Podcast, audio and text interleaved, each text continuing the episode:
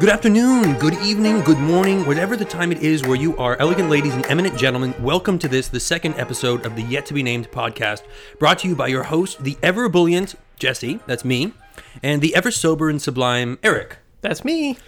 We are delighted to have you with us yet again as we tear into the box office disappointment, which may nonetheless be a classic, American Made.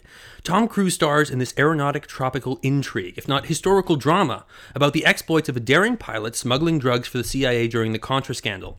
Reaganites, prepare yourselves. So, a little more blabber from me. My colleague has invited me to briefly summarize the film.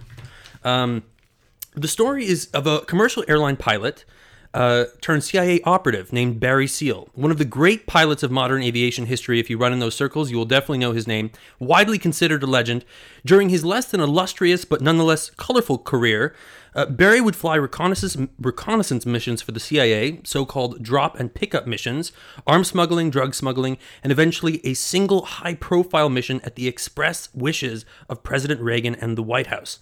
The film itself is based on Barry's life between the years of 1978 and 1986. We'll drop a spoiler warning eventually, so if you haven't seen the film yet, you should feel safe to keep listening. We'll make it clear when the spoilers start. So, first and foremost, my colleague, your first impressions, what did you see, and what would your rating be? I don't know, I liked the movie. It was like... it was good. It was fun to watch. It wasn't like very brain stimulating, I found, but it was fun to watch. I'd give it... 7.6 on 10. He always gives the weirdest rating. When we were supposed to rate it on 5, he gave Thor Ragnarok a 2.8. Yeah, struggles. But so, I agree with you that it was a bit empty, almost. Yeah. Some of the weight of the film, you're dealing with war, you're dealing with drugs, you're dealing with people being killed. Yeah. You're dealing with the most dangerous cartels, and yet you never really get... you never feel scared for him. Like, he's never going to die. Exactly. Yeah. Exactly. And that's actually one of the things that's fun about Tom Cruise, is that he's a very polarizing actor. A lot of people don't like him. Like, there are some people that I know where if they're like, oh, that's a Tom Cruise movie, I'm not going to go. Then there are other people who are like, that's a Tom Cruise movie, I have to go. Yeah. So you really are really for or against. But I personally prefer it when he plays... kind of cheeky bad guys, because when he plays some more serious characters, I don't know what it is. It turns me off in a way that it doesn't when he plays a guy who you should not be rooting for. He's a drug dealer, he's an arms smuggler, he's just a crook from top to bottom, and he's doing really bad things, and somehow when the police are after him, you're like, no, get away, Tom Cruise. That's it. I found the same thing, but like I didn't like his character. Like, it really wasn't... He didn't like pull me in. Interesting. Yeah, I don't know. Maybe, like, his accent was fucking pissing me off though. Really? Yeah, I did not like that at all. Really? Oh yeah, that didn't bug me as much. Like, it didn't bug me for a little bit, and then I noticed it, and I couldn't get away from it. I was like, oh no. It starts to pop. It's so bad. Did you read anything about the film at all? No, I went in completely blind. Okay, that's perfect, because I did a whole bunch of homework before it. It turns out this is the same director that he worked with. I think it's Doug Liman is his name. We should check. We'll correct that for you, ladies and gentlemen, if I got it wrong. But this is their second collaboration. They also worked on Edge of Tomorrow, if you haven't seen. Okay, yeah, I like that movie. That was their first collaboration. Yeah. They're both actual airline pilots. Both of them fly planes. Okay. And Tom Cruise was actually the guy flying a plane in a lot of those scenes. I can see that. And it was one of the things that they went in with as a goal, is they wanted to shoot a high-speed chase in the air, which had never been done before. Yeah. And I think, to a certain extent, that they pulled it off. Like, when the... like, I just... you know, it's difficult to shoot two planes following each other, and not just cutting it all to pieces. Exactly. And I felt like there were a couple of shots there where there was a lot of like shots where like a bunch of planes were really close to each other, and I was like, oh, okay, that's kind of dicey. Like, exactly. Yeah. I wonder when the plane tips the other plane's wing when he's going to... yeah, was that real? I don't think so, dude. When the second it happened, I was like, that has to be CG. Like, there's no way a plane wing could smash it. Like, the insurance problems would just be too much. If bags of cash on one. Yeah. Care. Well, okay. On another note, Tom and Doug both flew down into the Colombian jungle and Scary. Slept there in a tent. And they, yeah, that actually happened. Like, they literally went down there. That's and wild. The studio was trying to get Tom Cruise not to go because he's Tom Cruise. Like, he's an expensive asset. You don't just send him into the middle of a jungle. Insurance is crazy. They literally showed him a picture of a Colombian jaguar, and they're like, this is an apex predator. This will kill you. And Tom's apparent response, according to Doug Liman, was he like had this like cheeky comeback where he was like, "Oh, I can't wait to meet him." So it's just sort of like Tom Cruise, sort of over the top, you know. Yeah. But I have to say, just like to a redeeming quality of the actor, whether you hate him or whether you love him, him doing all his stunts does earn like I got some respect back respect that might otherwise not be there. I got some respect for that. Yeah. Like there's just some stuff where it's like Navy SEAL stuff, but you don't expect that from an actor. Like exactly. Jennifer Lawrence used to said about Chris Pratt, she's like, "You are the weakest strong person I have ever met." Because that's the thing about actors; they like work themselves out, but it's visual. Yeah, exactly. It's not functioning muscle. It's a exactly. So when you go to like pick someone up, they're like, "Wow, you're like a lot less strong than you look." Yeah.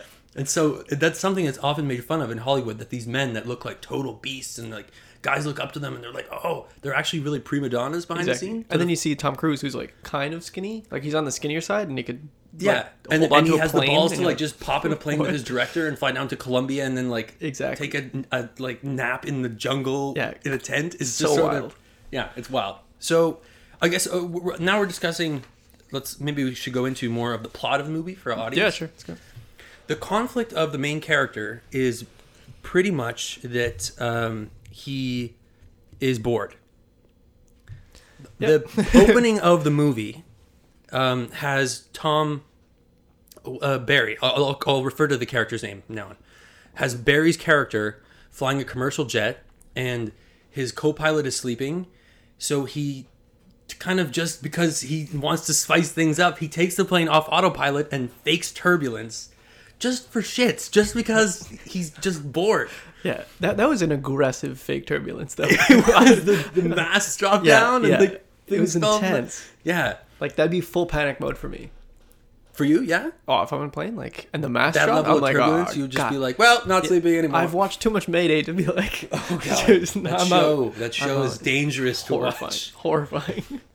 So that's a good example of how sometimes, like, you don't have to create a conflict for your character that is, like, his father, you know, went away when he was this young kid and his mother's an alcoholic and he has a young daughter that he's like, you don't need to pile on conflict. Yeah. You can just have it be as simple as this dude just needs a little bit more action in his life. Exactly. So when the CIA comes to see him in the second scene, he's like, you don't need to, there's no like, the hero's journey has to like be questioned and he jumps into rejection of the call. There's none of that. It's just like, no, and now the movie's starting. Yeah. Which I really liked. I feel like there's too many movies who I'm 25 minutes in and I'm like, something has to happen quick, soon. Yeah. The thing that like, that's like very hard on like writers, because writing is for screen is so hard. Yeah. Like to get even like simple stuff, like getting a conflict is difficult. Like I remember in film school, we had to write scripts and like you'd write a script. You'd be like, hey, it's pretty good. Like you'd show it to a friend. They're like, hey, it's not bad. Show the teacher. And he's like, what's the conflict? And you're like, God damn it. Yeah. Yeah. And that's one of the things that kind of maybe why this podcast really works is because we both obsess over different things. We were talking about this for Thor Ragnarok. Yeah. We could make a movie with you saying like, dude, I see the Hulk diving into the face of a gigantic lava monster. Take me there. Yeah. And then I can do the filling in between set piece to set piece. Exactly. And sometimes these movies do it well and sometimes they don't do it well. But if you I obsess about conflict to the point where I'm watching it and I'm like constantly tapping to see the timer to be like, are we on act 1? Are we in act 2 now? Where's act 2? Like the brother, introduction of the brother. Yeah. Yeah. That was like to say the brother-in-law. Yeah. Brother-in-law. That was like the very clear line. That was act 2. Yeah. Act 2 begins at the introduction of the brother-in-law. Yeah. And it was at that moment I was sort of like, oh, it disappointed me a bit in terms of the quality of the story, because all of these stories always involve like stories regarding drugs. Yeah. They always involve a guy who's living a boring life. Then he gets a taste of the sweet life. and then it spirals out of control. Yeah.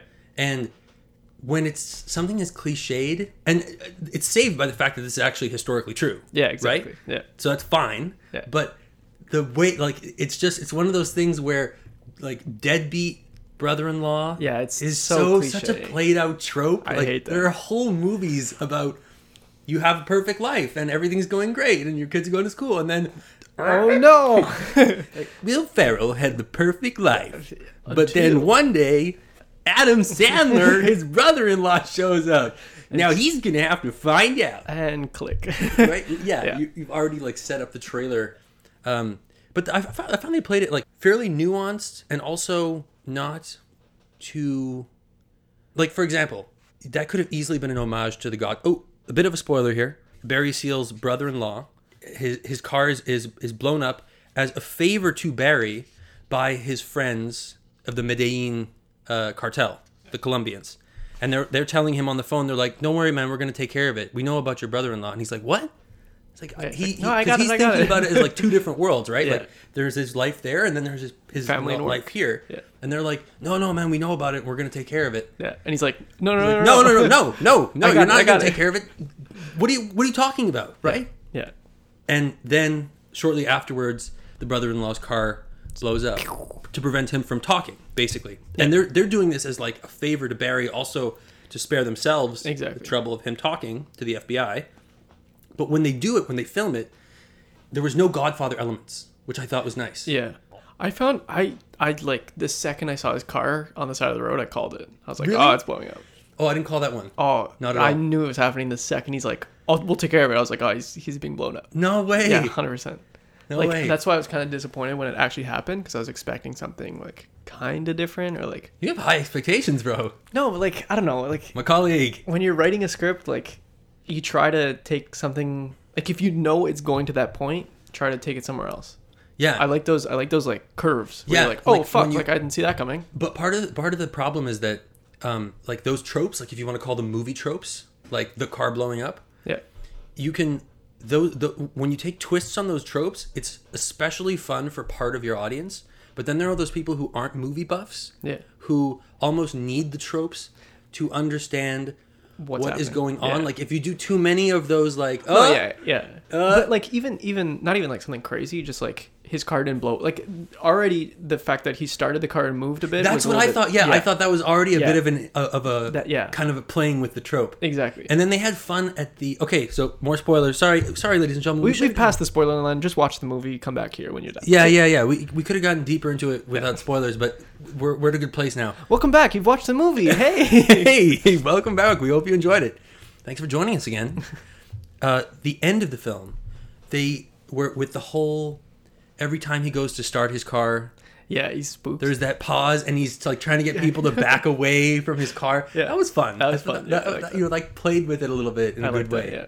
Yeah, that was fun. Like, because he knows he's gonna die, so he's like, oh, every time. Ah, okay, every time. Yeah. And then ultimately, he doesn't die from car bomb, right? Yeah, just silence. I found that death like didn't have enough payoff. No, like there's nothing. It was just like.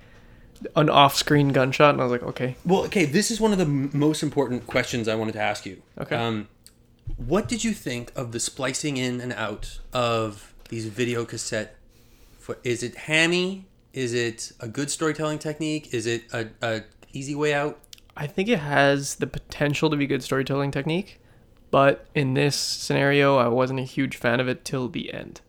Yeah, when it kind of ties all together. Exactly. Like when it was just after the first scene, I think there was one. Yeah. I was like, what the fuck is this? What are they doing here? Yeah. So it was like kind of cringy then. Yes, I agree. And then as it went on, I was like, okay, he's explaining it to someone, but then you never explain like who the someone was. Yeah. Like if it was like he's passing them on to someone to explain what happened. Yeah. It'd make more sense. Yeah. It would have been almost better to save them for like a little later on instead of trying to open up with like, you know, I tend to look before leap before I look. Yeah, exactly. Thing. That like first segment where you're like, slightly cheesy. Or at least like introduce like who he's talking to, you know? Like if he's like making these as like an explanation to his wife or something. Yeah, so like just if it was like tape to Yeah, you're like, hey, tapes. Whatever her name was, like, yeah. I'm gonna explain. I'm bad with names. I'm all right. Sorry. What did you think? No, because you're not. It was just she was very kind of, very much a non-character in a way. Yeah. She was not a lot of stakes, not a lot of arc. Well, what arc? Except did she for have? Like every get once rich, in a while where he poor. Would be like, "Do you trust me?" and she'd be like, "No, fuck you." And then a hug, and I was like, "Okay, what does that mean?" Yeah, her arc was. There was no like, I don't think there was an arc. I didn't see much of an arc. Well, it was get rich, get poor. But like... Oh, yeah. At the end, that final shot with the... She's still wearing the gold bracelet for... Or the diamond-studded bracelet for sentimental values as she's working at KFC a fast food... or whatever, yeah. place. Yeah, that's a good point. That's why, like, the script had some, like, redeeming qualities, but, like, overall, I found it kind of just, like, weak in the, like, move forward section, like... Yeah, I actually, it's funny because I would say I like the pacing, but one of the things I really liked is the way that they would use storytelling elements, like when they introduced the four other snowbirds. Yeah. So just to be clear, ladies and gentlemen, at one point, Barry Seal recruits four more pilots to fly drugs, and we'll talk a little more about this later. So if you can have some better understanding of exactly how the story develops, but. Basically, he goes from just flying reconnaissance missions for the CIA when he's just taking pictures to eventually flying over and picking up drugs and then bringing them back to the United States and dumping them out and getting paid $2,000 for every 2.2 pounds of cocaine, which is a tremendous amount of money. Now, even in... From someone who, as he was working for the CIA and people, they were telling him, like, my God, these are some of the best photographs we've ever seen. And he was like, well, I'm going to need to see more money soon. And they were like, he'll work something out. So he kind of had to go out on his own. And he ended up doing it by delivering cocaine, which he didn't even do totally willingly, right? He got... Yeah, you kind of got finessed into it. Yeah. The Snowbirds were the total group of five pilots. And when they introduced the other four pilots, there was none of this aliens, like, Suicide Squad, like... There was Tom, the badass. Yeah. There was Donnie, the... It was just one shot... Yeah. And they just dropped in four rectangles, and each guy was just holding a different prop. There was a guy with the surfboard, the guy with the snake. The surfboard guy, like when he's like trying to shove the guys. Pushing them away with the surfboard. I died at that part. And I felt like that was some nice, crisp storytelling. I really like that. You're not wasting, because we don't need to know about them. Exactly. They're not characters that are going to be developed. They barely talk in it, so like what's right. And it would have been amazing if Suicide Squad had done more of that. Like instead of dropping characters in and just not developing them at all, but having this big flashy introduction for them. Yeah. This is the way to do it. Exactly. Literally just give the guy a quarter of the screen and a prop to establish that we went from having one plane to five planes. That's it. Easy peasy. Right? Yeah, that was it. I liked that. Yeah, me too. It was nice, simple, got to the point. Yeah. That's Doug Liman. I mean, even in Edge of Tomorrow, he did things like that where there were things where he could have gotten bogged down in. Yeah. Yeah, like he doesn't stray far from his like script, like or his like story. Like he doesn't go off on tangents or anything. Yeah. Where you're like, why what does that have to do with the story? Yeah, there's like very little fat. Yeah, exactly. In the film, which is so refreshing, especially with some of these blockbusters that are like Thor Ragnarok, which it's like, are you just padding the runtime? Like, yeah, exactly. How do we have time for this? But it was also 2 hours and 10 minutes. Yeah, and you had to have whole scenes with the Australian guy being like, you know, the big rock guy. These like long dumb jokes that would go on for like 2.5 minutes. Hey, like, buddy, how do you have time for this? Yeah, just chop it. Yeah, or if you wanted the movie to be that long, you like introduce. Like more elements. Yeah, more elements mean something. And not elements like the guy who ends up with two machine guns. Yeah. Elements. Like not dumb. Yeah. Just dumb like redeeming smart. Arcs that are just kind of, you know. I did find the runtime for American Made kind of long though. Like. Did you? Yeah. It was like I watched it on 2 different days, so maybe that was it. But like, I don't know. It was like the middle part just lost me. I was like, okay, he's still running. So Act 2 with the brother-in-law. But, like, not, like, the middle half of Act 2. Okay, like so this is the point where they're, like, scrambling to find where to put money? Yeah, exactly. Yeah. Yeah, and it's just, like, I don't know, I got bored of it, like. Yeah. It was, like, there was so many, like, conflicting not views, but like there's so many things he had to go, like steps he had to do, yeah, and then it would change. Like he had to do routes from here to here to here, and then like 20 minutes later it changed from here to here, and then you had to bring this for this guy, yeah, and then like all that was gone, and then there's like three new people, yeah, like the general and like the, yeah, and I was like, that's true, yeah, the general who is introduced and is just sort of, yeah, kind of, but that's I guess the problem with doing a historical. Yeah, you have to have those guys. Film, right? Is because like that's accurate to the history, but for a film goer, you're like, can't you just have one route? Between two? Not even like one route. Just like explain them better, almost. Like have like, remember the diagram on the first time he did it when he's like he had to go down through the special zones there. Yeah, like that animation. Yeah, I wish they had that for like all of the different routes. I agree. Like, I agree. Helped to like visualize like he's going from here to here to here to here. Yeah, I agree. Yeah. Yeah, I wish they did that more. So just so it's clear for anyone who hasn't watched the movie and is just listening to us, over the course of the many different missions that Barry Seal was dispatched on, some of which were just missions to specific countries where he was taking photographs, and then eventually it became missions to Nicaragua to drop off weapons for the Contras, on the first occasion of which he gets his ass beat and his sunglasses taken, yeah, because the guys are so less interested in fighting a war than they are in just acquiring stuff, that he ends up getting his stuff taken. So the next time he goes back with a baseball bat, which is where he meets the Medellin clan for that was when they isn't that where it's not the first time they meet, but it was how they got the deal right to bring the guns to the Medellin. So this is a major plot point and actually a really important historical note. Ronald Reagan, who was a conservative and a Republican, wanted to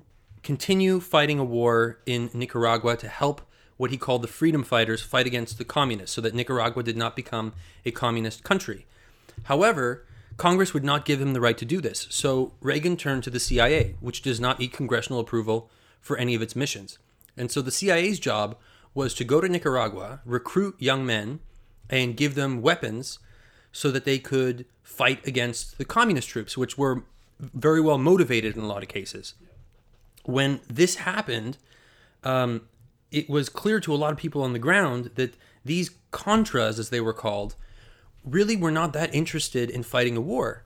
But the Colombians, who were at this point selling a lot of cocaine and making a lot of money, were interested in the weapons. And so what Barry Seal ended up doing was he would fly from the United States to Nicaragua. He would drop off some of the weapons, fly the rest of the weapons to Colombia, give them to the cartel, take the drugs on board, and then fly back to the United States and dump the drugs into Louisiana, or depending on which way it would work, sometimes he would fly all the way to Colombia, pick up the drugs, drop off some weapons, fly to Nicaragua, drop off the drugs so that they could be put in boats and sent to Miami, and drop off the rest of the weapons, and then fly back to the United States. And over all of this, he was skimming a little off the top every time. Yeah. So very quickly, he had more money than he or any other human being would know what to do with, especially if you can't put it in a bank. Exactly. There's a great scene when the FBI, the chief investigator for the FBI, drives up the street in this little town in Arkansas, and he looks up and down the street, and every building is a bank. Because yeah, he just owns banks. He has so much money that he has to launder that there was just nothing. That was basically the primary business on Main Street, was just laundering money from this extremely lucrative drug, arms, and it wasn't even like anywhere close to all of it. Like he had to bury money in his backyard. Yeah, exactly. Yeah. It wasn't like that was like an effective system. Like it was coming at his ears even after all of this. Exactly. I think overall, if I were to say, this is always a good question. Do you think you're going to remember the movie a year from now? I don't think I'm going to remember the movie as a whole. I might remember parts of it, because like it wasn't like, it didn't grab me. Like it didn't interest me enough to like make me like be like, oh, that was a good movie. Yeah, as we discussed earlier, it was a bit sort of light and fluffy. Yeah. Didn't. Yeah. Yeah. I don't know, but like sort of like a popcorny movie. Yeah. Yeah. Pretty much. And so I'll remember it, but I won't be like. I think I'll remember some of like the flight. Yeah. Exactly. Scenes. That's yeah. Yeah, like which him is, flying like right over the water, like that was sick. Yeah, and yeah. just to know that all of that was real, like exactly. This is not CGI. Like these are planes That's flying Tom right over Cruise the flying yes inches yes, from water. Tom Cruise doing it. Yeah, yeah. That part I definitely will remember more. How did you feel about the conflict resolution, if you will? The way Tom Cruise died, didn't like that at all. Yeah, it was like very like oh. Like the credits almost rolled and I was like, wait, did he actually die or like was that just like a haha? Like I didn't. I was like it's gonna do like a Batman end credit scene where like he's just sitting on a chair. Like, no, I was like I was a bit confused by that. There's a lot of things that like it's hard to wrap because of the fact that it's historically like it has to be accurate. Yeah, but I don't know. There's some parts that I liked, like the whole wrapping of the videotapes. Yeah, that was good. I agree. But then like the fact that they never got anywhere kind of ruined that. Yeah. But like overall the movie like it wasn't like satisfying for me. What was your rating again? 7.6 I think. 7.6 on 10. Something like that. All right, that's pretty good. Yeah. That's it was bad. Mostly because of the flying and like the acting was I found pretty okay. Did you enjoy it more than Thor? Yeah, 100%. Yeah, you did. I don't like superhero movies though. Like that's not my interesting. That's not my, interesting. Like, not your cup of tea. I find they're too they follow the trends too much. Yeah. Yeah. Like right now the trend is like quirky shit. This is something I wanted to mention to you actually. We were talking about quippiness last time, like the incessant need for quips. Yeah. And there were a couple times I couldn't mention them like specifically, but there were times when they would purposefully cut a quip short. So it would be like instead of like, we have to get out, you know, like instead of them like screaming, we have to get out, they just like, we have to get, and then they would like grab their bags and just like walk out of the room and then it would cut. Yeah. And I like that. I like that they because you know exactly what it's talking about, but like you don't have to be like, oh, they did know that. What you're going to say, right? Yeah, exactly. That was refreshing. So a quick question for you actually before we stop this. Yeah, absolutely. What did you think about the color of the movie? This was my chief. The thing that I like the most about it, and I so wanted to hear your opinion on this. Yeah. This is the thing I like the most about the movie. Every location had its own coloring, all the way down to individual South American nations. Yeah. Like the coloring in Nicaragua is not the same as the coloring in Colombia. And then as soon as you get to the United States, it gets drab and blues, oranges. It kind of it makes you feel this sense of like this is not where the adventure is. Yeah. And then the second you get into like the sky or you're flying over these jungle scenes, vibrant, just pops like it's like it turns on. I absolutely love that. I can't wait to hear you talk about this. That's one of the things that like I love doing when I'm like editing work is just putting on like a nice color layer and just like seeing how well it pops, but also the storytelling you could tell with that. So, like, as soon as he gets into America, you said, like, it just gets, like, dull, gray, boring, like, overcast. And it just makes you not want to be there. Yeah, like, exactly. Just, like, get the fuck over with. Go back to where the adventure is. Yes, you know? Yes. And, like, when it's the Colombia scenes, especially for me, were, like, almost over-vibrant. Really? On the edge of oversaturation. Right on the edge of oversaturation. Yeah, and I was like, these colors are whack. But, like... It was good whack. It's almost like way too much. It's like Alice in Wonderland-y, you know, like now like we're in the crazy like underground world. An unbelievable amount of adventure there. So there's an unbelievable amount of color in the, picture. Yeah. And I think I don't know if this would be correct, but the plane scenes, the first plane scene, drab as hell. Like it's at night too. If boring was a color, that's what it was. Exactly. And then in the other plane scenes, like in some of the chases, I think I would describe the colors as crisp. The plane is shiny. The water is blue. It's just like almost like a drug trip how nice it looks. Yes. Yeah. Yeah. Versus like... Which is a metaphor life. For exactly like what his passion was. Exactly. Yes. Oh, I'm so glad that we talked about that because that was so important. And I feel like that is one of the things that you, as a movie-going audience... You don't think about these things, but people who make movies do think about these things, and it can tell so much. It's like music. Oh, for sure. You know, you don't realize how much music played a role in. I don't know why I'm picking Star Wars. How you're feeling, yeah. Like, but if you watch a muted Star Wars scene, it's not as like it's not like the same show. Like it's a completely different thing that you're watching. Exactly. So the color in the movie tells you a story that you might not even. To intake on a conscious level. It's like an unconscious perception of Yeah. But it makes you, like, it helps you sympathize with the character. And even though he's doing terrible things when he goes into that dream, colorful world, you want to be there too because it's just so much more beautiful. Yeah, exactly. Yeah, I love that. It's like that's one person's job in the entire like film. It's the colorist, and like is literally their job is to do the color. So the cinematographer is the colorist's boss? Not technically. They're on the same... The director would be the colorist's boss. Okay. But, like, the cinematographer...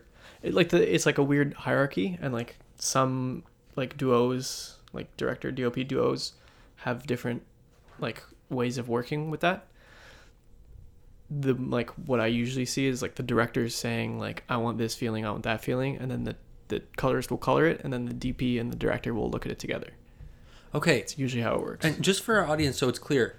How would you distinguish, like, what are the skills of a director of photography that a director does not have? Like, what is the director of photography doing that is contributing to your movie-going experience? The director of photography, basically what he does is the director will come to you and say, I want this to be, like, he explains to you the character and he explains to you the feeling that he wants to portray, and then the DP would have to use camera angles, tricks, focal lengths, color, light to tell you that. Like, I'd subconsciously tell you that.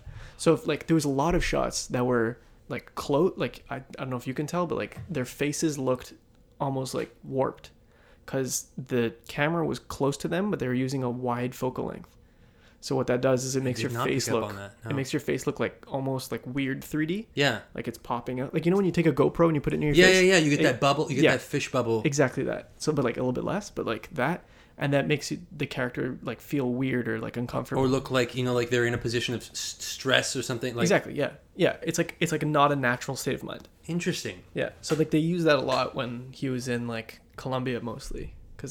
Because he's stressed as hell. Yeah, because he's like, his life is on the line from moment to moment. Exactly. Indeed. Yeah. So that's like some of the tricks that you can do, and like, of course, like the lighting and.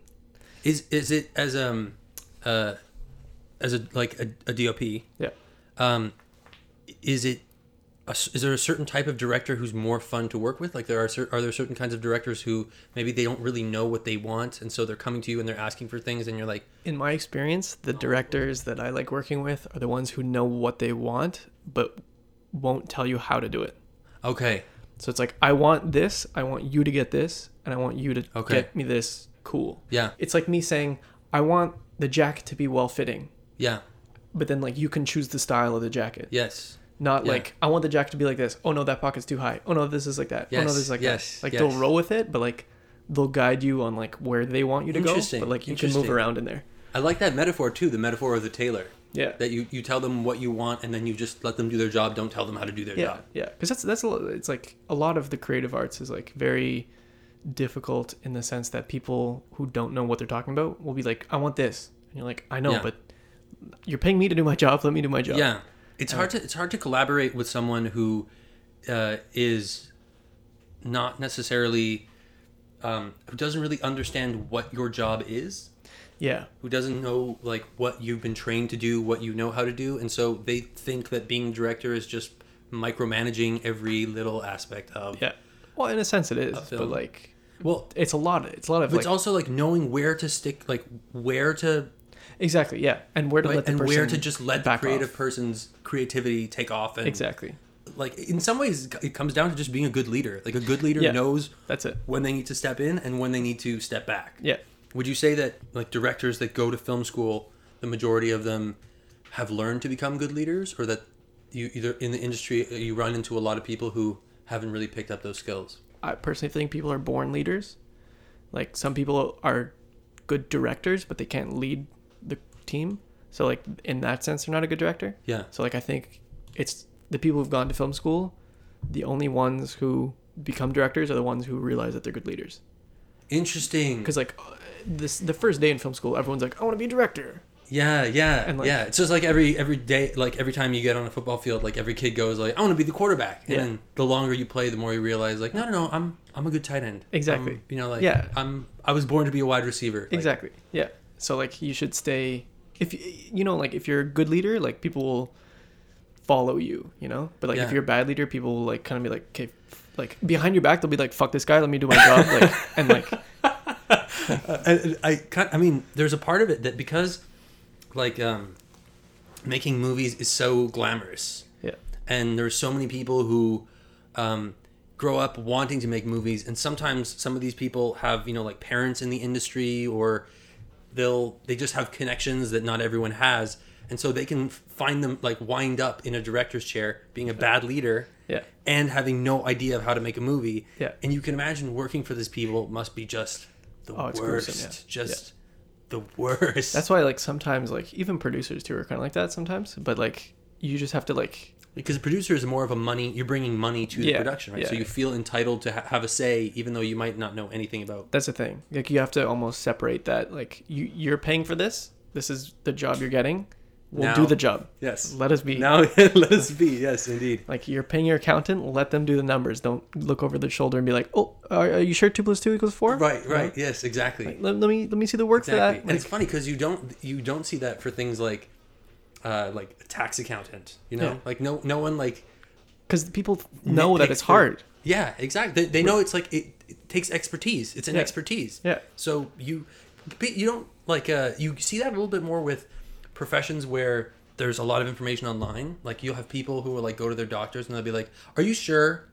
Like, yeah, he's a doctor. Yeah, like he went. Oh, you went to medical school. Oh, you spent 12 years of your life. But people don't do that with surgeons. No. No chance. Which is interesting. Like they'll do it with their like their like the doctor will be like, "Oh no, she's just got a bit of the sniffles. Like I'm not going to give her any antibiotics." Yeah. They'll be like, "Are you sure? Because I was reading all night last night about how there are deadly." And he's like, "No, I'm sure. Yeah. I'm a doctor." Whereas if a surgeon is like, "Man, we're gonna have to remove this, and I'm gonna make an incision here," there's no one who goes like, "Are you sure you don't want to do the incision here? Sure. Because sure? I've been reading up online all night, and I think you should make the incision." Right? I think it's more like if you know the person only does this thing, they must know it well. Versus the specialization, like, as someone who knows all of your whole body, like they might be like, eh. Right. But like a brain surgeon, all he knows is the brain. Yes, exactly. So no one can't fuck that up. Doubts the brain surgeon, right? Yeah. Except if he's Ben Carson. Yeah, well. At which point it's like I would not trust that guy with my life. Yeah. Okay. No politics. No politics. We've agreed, ladies and gentlemen. There will be no politics on this show. No politics. But anyways, before we jump, the thing I want to say was one thing that like bothers me a lot with people who ask me to do work for them is when they say, "Oh, like." I'm like, this is the price of this, this is the price of that, and like then we have to color the image and like blah blah blah, and they don't understand the importance of color correction. I just want to go on that quick because definitely. I don't know when you worked with cameras. Well, I didn't. So let this be clear. I first understood the importance of color correction after having made movies a lot in high school. I was four years older than you, so 3 grades above Eric. I was doing a lot of movie making there, and it would always it would aggravate me the way I could see something in my head that I wanted to make, and I would film it, and then I would go home and look at it on the computer, and it would just look like a home movie. Yeah. It would just look like a home movie. It looked terrible, and it would drive me absolutely crazy. This is before the age of smartphones, so we were using just like tape camcorders. Yeah. It was just, I can still remember the frustration of it looking fine on the little screen, and then I get it on my computer screen, and it just looks terrible. Yeah, it looks like your dad did it. Like my dad did it, perfectly worded. Yeah. But then Eric made this video that he showed me. This is, I think, the year after I left. It was a dance. It was a Valentine's Day dance video. It was really short, and it was to promote the dance. It looked like a movie. Finally, and the key to cracking the code was color correction. Yeah, 100%. That was it. Yeah, and it finally looked. It was like yes, that's what I wanted all this time. Yeah. That's what I wanted. Yeah, it's there's like a couple things that get you the film look, if you will. Just run through them quickly, like image size, dynamic range, and color. The one that I'm going to focus on is when you go, it's color. When you and dynamic range kind of goes into that.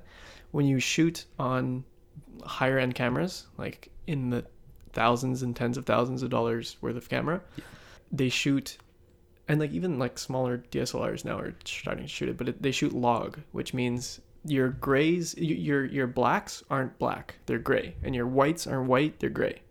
So like if you look at, I'm just going to illustrate this for you. When you look at a like an image and there's like a linear line through it. Yeah. This point is your black point on the bottom left corner and the top right corner is your white point.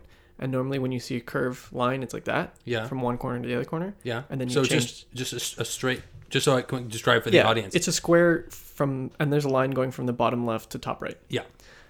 And then, so that's your black and white point. What log does is it grabs the end points, those the two of the line basically, and mm-hmm. it shifts it towards the middle. So your black isn't black, it's dark gray, and your white isn't white, it's dark gray. So it looks closer to a line bisecting the middle of the square than what was before a point to point, going from corner to corner. Yeah, exactly. Okay. And what that does is it makes your image look really gray and really flat. So, and like zero saturation. So remember when we talked about in American Made when he's in America and it looks gray? Yes. That's closer to what the log looks like. Okay. Than in Colombia when it's like nice and saturated and vibrant. You're getting closer to corner to corner exactly on the square. So hiring cameras shoot in this log format, which is like this gray format. Okay. And if I deliver that to you, you're going to be like, well, what the fuck is this? Yeah. It looks gray. It looks like what's wrong with your dull. Yeah, exactly. So my job, well, part of my job at the company I work with is color correction. And I'll literally spend like almost like sometimes like it's fast because like, you know what you're doing, but like sometimes like you'll spend an hour on one clip just making it the way you saw it when you shot it. Because like, wow. It's crazy. Well, can I ask, like, what is the purpose of filming it in log? So it gets a higher dynamic range. So you can get more detail in the darks, more detail in the whites. Right. So when you for example, if it's a sunny day outside, you're inside your house. That's the example I was thinking of. Yes. You're inside your house. You take your camera out and you film out the window. Yeah. If you film out the window, the inside of your house is black. Yeah. If you film inside your house, the window is white. Yes. Dynamic range allows you to be able to see both what's outside the window and inside your house at the same time. Exactly. But then you have to go back and recover the colors. Exactly. And but like even not even the colors, just bring the window back to being bright. Because I see. Because when you're filming it, right? Yeah. Okay. It's sucked for lack of a better word, all the light out of the window, and it's pumped light into the room. Yeah. And so now you have to go back and adjust that and balance it out. Exactly. So that when people say something like color balance, are they talking about the balance of red, blues, and greens? Yeah. Is this like light balance? Yeah. So now we're discussing light balance. The balance of light. Yeah, not really. But the color balance, light blue, red, blue, green. Mm-hmm. When you like manage those, it's like your white balance almost. Your white balance and your tint. Okay, because they all come into. Yeah, that's naturally going to be coming into it if you're playing around with. Exactly. So if I have like color balance, three peaks, one red peak, one white peak, one blue peak. Okay. If I put them all at the exact same spot, it'll be white. Like I see. Yes. Yeah. Peak, yes. Of course. That makes sense. That makes sense. But if I bring the blue one higher, it'll be a bluish white. You know. Interesting. Like it's like a trapeze dance. Yeah. Of color. Should see, ladies and gentlemen, you should see the gesticulations that my colleague is making here as he's describing this. It's the Italian roots. Totally visual. Yes. Yeah. I love that. If you wanna like see exactly what I'm talking about, search up RGB parade on Google, and you'll see a picture of like the red, blue, green. Like that's RGB parade, ladies and gentlemen. Highly recommend that you look it up. Yeah. And so the app that I use, DaVinci Resolve, lets you do so many like amazing things. Like you can I can make a circle, put it on your face, click track, and it'll go track it through 3D space. Okay. And then I can apply color to just your face. Wow. Yeah. So you can actually individually pull out elements from the video 100%. And color them as individual entities. Yeah. So like if I shoot you right now and I want this desk to be orange instead of like blonde, doable. Just you select, you do like an eyedropper basically, and you select this color, and then you say the app says anything that's this color will be changed to this color, and it automatically does that, and it automatically tracks it, and like it's insane. I love one of the things about this that is the most fascinating for me is, aside from the technical aspect of it, like a photographer, we know photographers play around with the colors in pictures that we see, And we know that sometimes we're seeing a picture like, let's say, like the cover of Oprah magazine, yeah, where it's like the colors almost describe happiness. Like they're screaming happiness. Oprah's dress is big and orange, and it's popping out, and she's smiling, and in the background there are baby tigers, and there's a plants that are just super green, and it's just like, we're really happy by this magazine. When you do it in a film, there are ways in which those can actually change. Like you could actually tell a story of Oprah going from a happy place and then walking to a somber place and having the colors actually naturally shift over the course, and tell a story just purely in color, just having a person walk from one place to another and be walking in the exact same way. Nothing about them changes, but they're happy here, and now they're shifting, and now they're more somber, and now they're sad, and now we've just gone black and white. On the subject of color, I asked my colleague this weekend, or that is to say this week, I asked if he would be able to explain to me how Stranger Things manages, through camera work or whatever else is being employed, to look like it was made in the 1980s, 1981, to the release of E.T. It's 1981, right? Something like that. 79?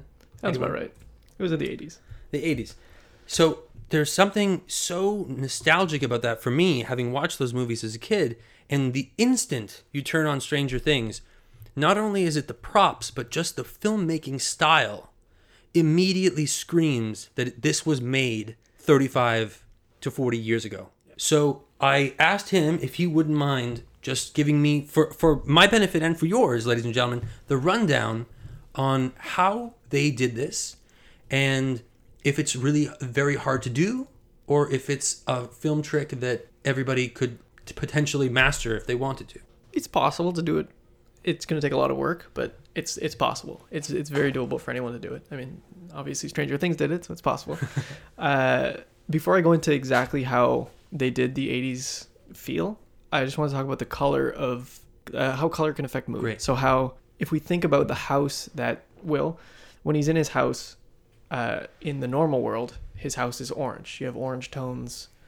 But then when he's in the upside down in his house, it's all blue. It's the same house.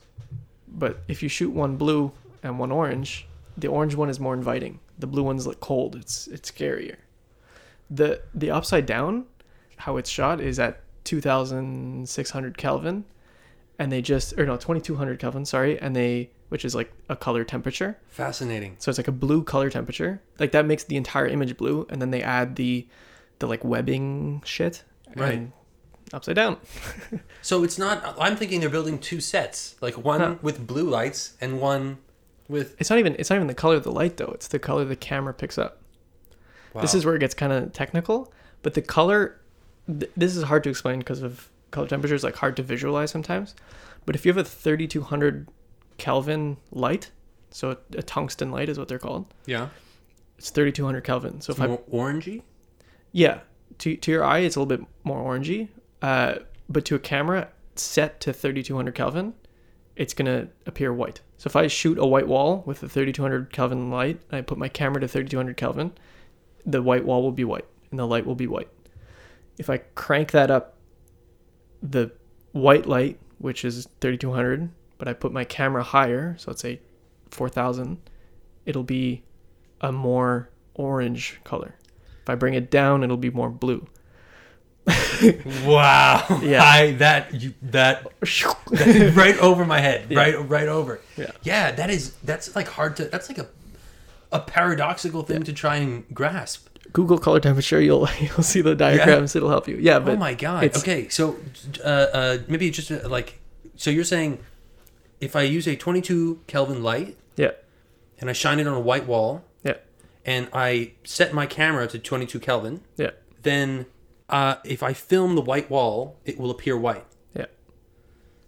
Fascinating. So, because I keep thinking of this as being like laminate sheets, like you're taking a plastic blue filter and you're putting it over the light. You can do that too. You can do that also? Enhance. Yeah, those are called CTBs, color temperature blues.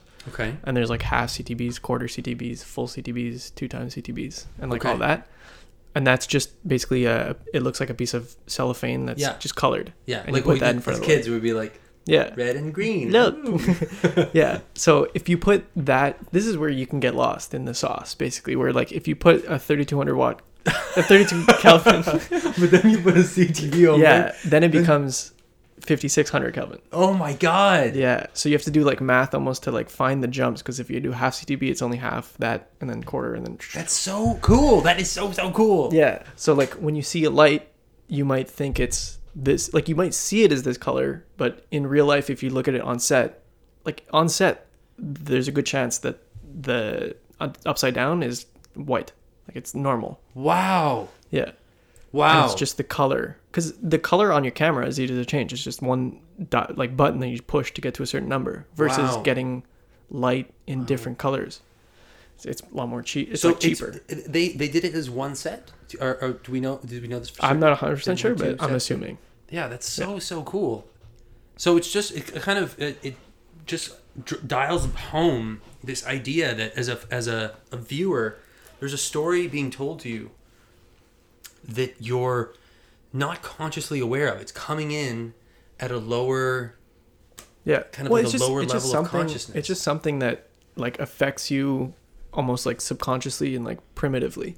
Yeah, primitively. That's a good way of putting it. You don't have to know that blue cold, red hot, but like good point. You see blue cold and you see like blue and you're like, well, when you started to mention it, the first thought that I had was of like my astrophysics classes where like it would, we would define stars by being white or blue, right? Or you could have a red dwarf. Like you're just, all of these were just references to temperature, basically the main wavelength that was coming out of the star. So these color categorizations were kind of just like that's weird. As you're talking to me about Kelvin, I was like, stars. I know this. That's where it's from, though. That's where it's from. That's so awesome. Yeah.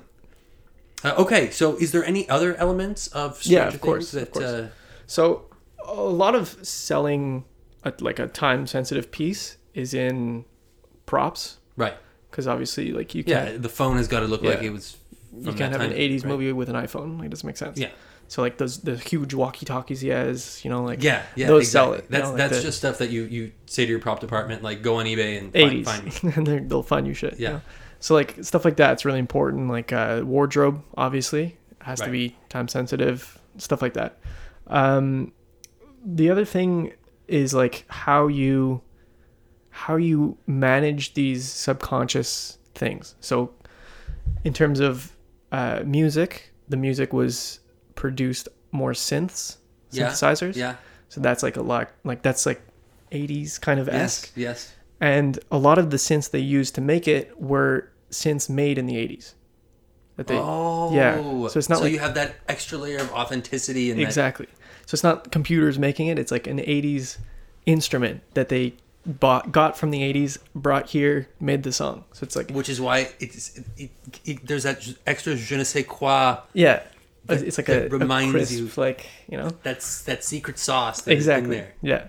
So that's like super important. Okay. And like those instruments are cool cuz like they basically can't be made today because like the manufacturing processes are just outdated and they're gone. Yeah. So even if you know the company, like you still can't get those. You have to find like the actual. You literally have to buy the antique thing to get that antique sound. Exactly. Another thing that I found interesting actually is the title sequence. You know when the letters are coming in. Yeah, exactly. I never. They give you that option to skip it. Yeah, you can't skip. You can't skip that one. It's too good. It's awesome. It's too good. The thing that's cool about that is it's not computer generated. They did no way. Yeah, it's like a film, and they had a light in the back shining through the film. Yeah. Oh, that's so awesome. Yeah. That's so authentic. Exactly. It's like how they would have done title sequences in the 80s, and that's why it's like so like. That's it's a Russo brothers. Man? Duffel. The directors? Yeah. Hats off to you, gentlemen. Sorry for getting your names wrong there. Apologies. Yeah, Duffer, the Duffer Brothers. We're close. Duffer. Those guys, legends. Yeah, seriously. Oh, I love that. Yeah. I love that. And it's so also like we get tired of, we talk about our mainstream kind of stuff with these companies who just kind of market and pump out crappy sequel after crappy sequel. Yeah. To just see some filmmakers like be able to get a budget to make something that they really love and care about. Yes. Exactly. Oh yes, yeah. It's so good. It's awesome. There's before I go into the technical aspect of what I found on how the director, the DP kind of shot this. Yeah. In terms of storytelling, they kind of go with how the stories that were like there at that time. So like E.T., like all of like the Alien too. Yeah. There's like homages to Alien in the first scene, you know, like, you know, when the scientist is running out of the, the thing. Yeah. And then he gets grabbed by the, from the top. That's pure Alien. And like, it like they show the way they write certain actions, the way they like show certain actions. It's like, it's not being explained to you like you're a dummy, you know? It's kind of that, like, figure it out for yourself kind of thing. Which there's is a lot of, like, homage. Yeah. You know? They're not even homage. Like, remember, okay, this is kind of a weird example, but when we used to play video games as a kid, there was no, like, press A to jump.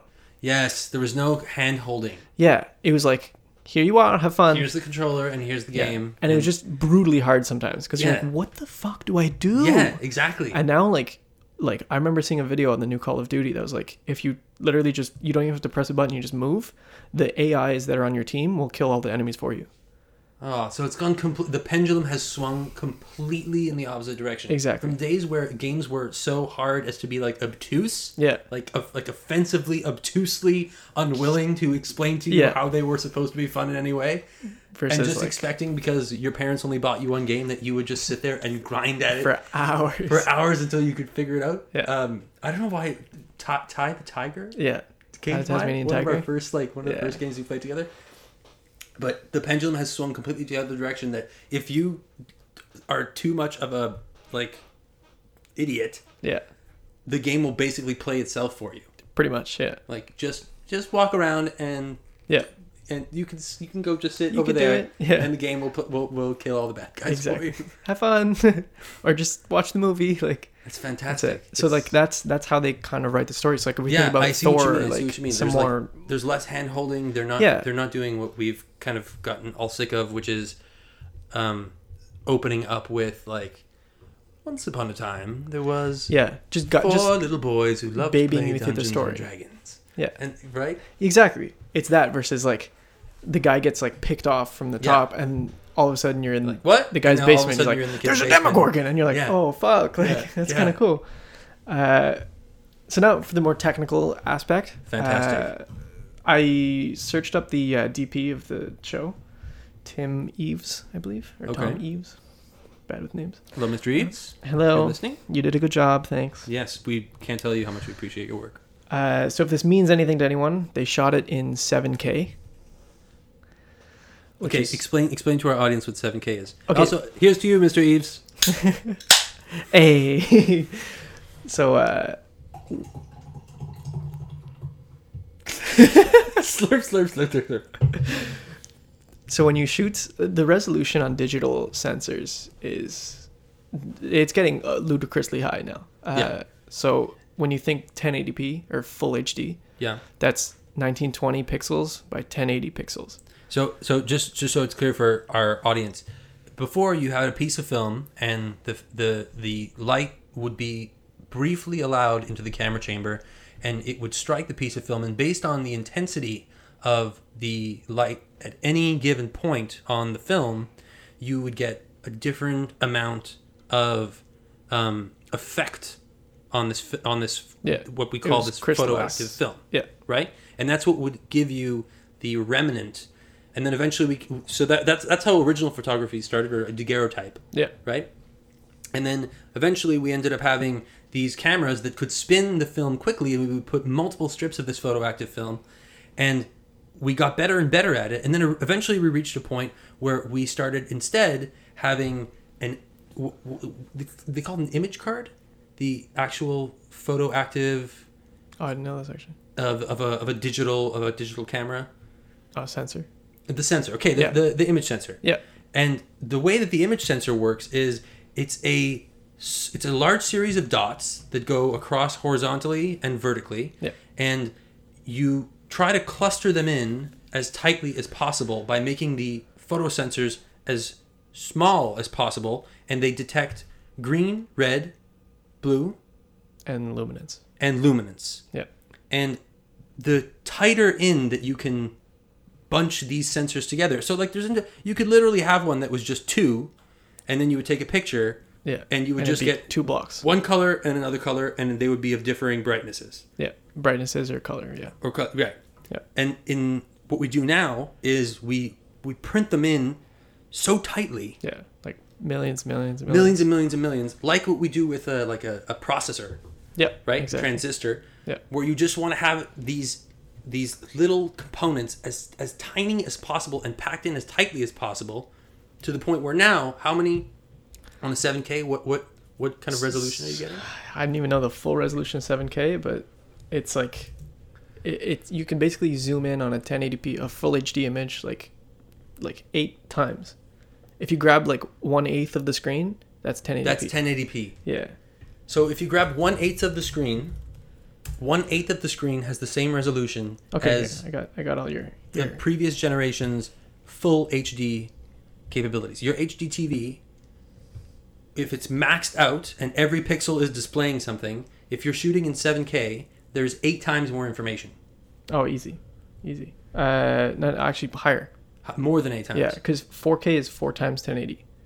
4K is 4 times 1080. So then 8K is 16 times 1080. Does that make sense? Something like that. I don't know. Numbers. We'll go back and run the numbers for you. Yeah. Ladies. Okay, so if I give you an example, 1080p full HD is 1920 by 1080 pixels. Okay. So that's height width. Yeah. That's 920 by 1080 pixels. 1920. Sorry, yeah. Yes. Yeah. If we go 4K, which is the new buzzword. Yeah. That's 3840 by 2160. 2160. So that's 4 times 1080p. Okay. If we go 7K, that's 7360 by 4128.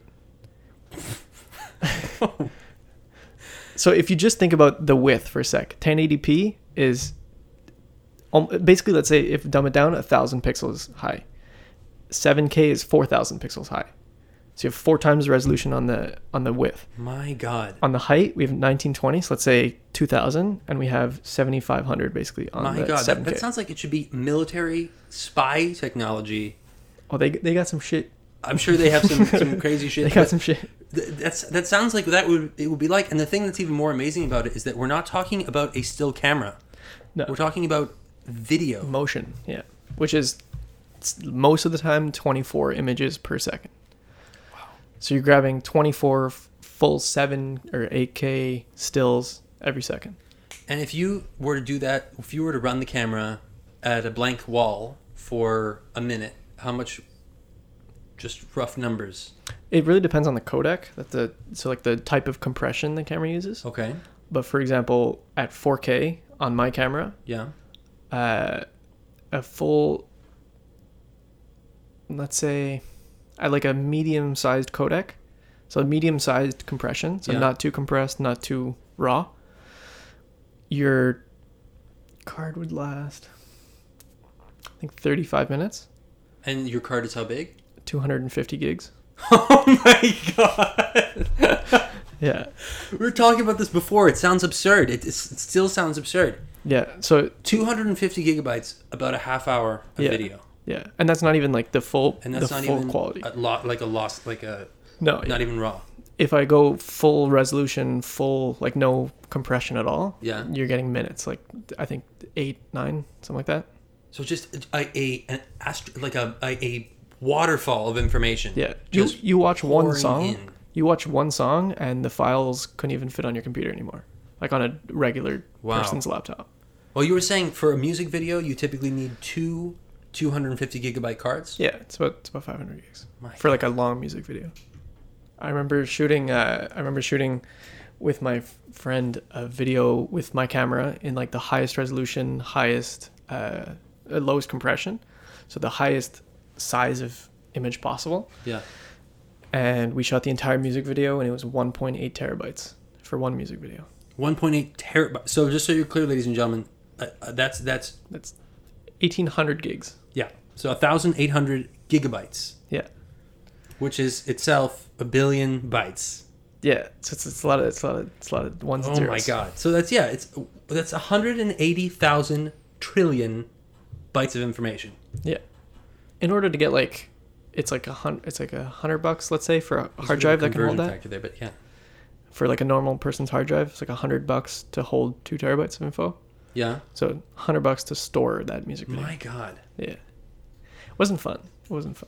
So we don't want this podcast to go on too long, ladies and gentlemen, but we would like to touch on some of the, sillier things. As we mentioned in our info box, we're not necessarily just about movies. We're also two guys in their 20s working in a creative industry, and it's not always easy to do that on a day-to-day basis. Actually, sir, if I can just insert this in here. Yeah, go for it. So maybe some questions that our listeners might have for us, depending on where you live and what you're doing. Why do you guys speak English if you live in Montreal? Oh no. So we live Montreal. Most of Quebec and most of Canada is bilingual. So we speak English, French. Yes, indeed. The part of the island of Montreal that we live on is majority English, I'd say. Yes, even people from the much more Quebecois, not more Quebecois, but the more French-speaking places in Quebec refer to this as West Island. Yeah, exactly. So they literally switch to English to say the West Island. It's not the West de l'Île. Yeah. So that's just if anybody wanted to know. Fun facts. Yeah, and Montreal is a great city. I love my city. Yeah, it's not bad. You love making movies in Montreal, yeah. Right? Yeah. It's a great city for film, a great city for art, yeah, great city for comedy. So just on some random questions, girls with tattoos, are you into? Do you dig them or do you not like tattoos?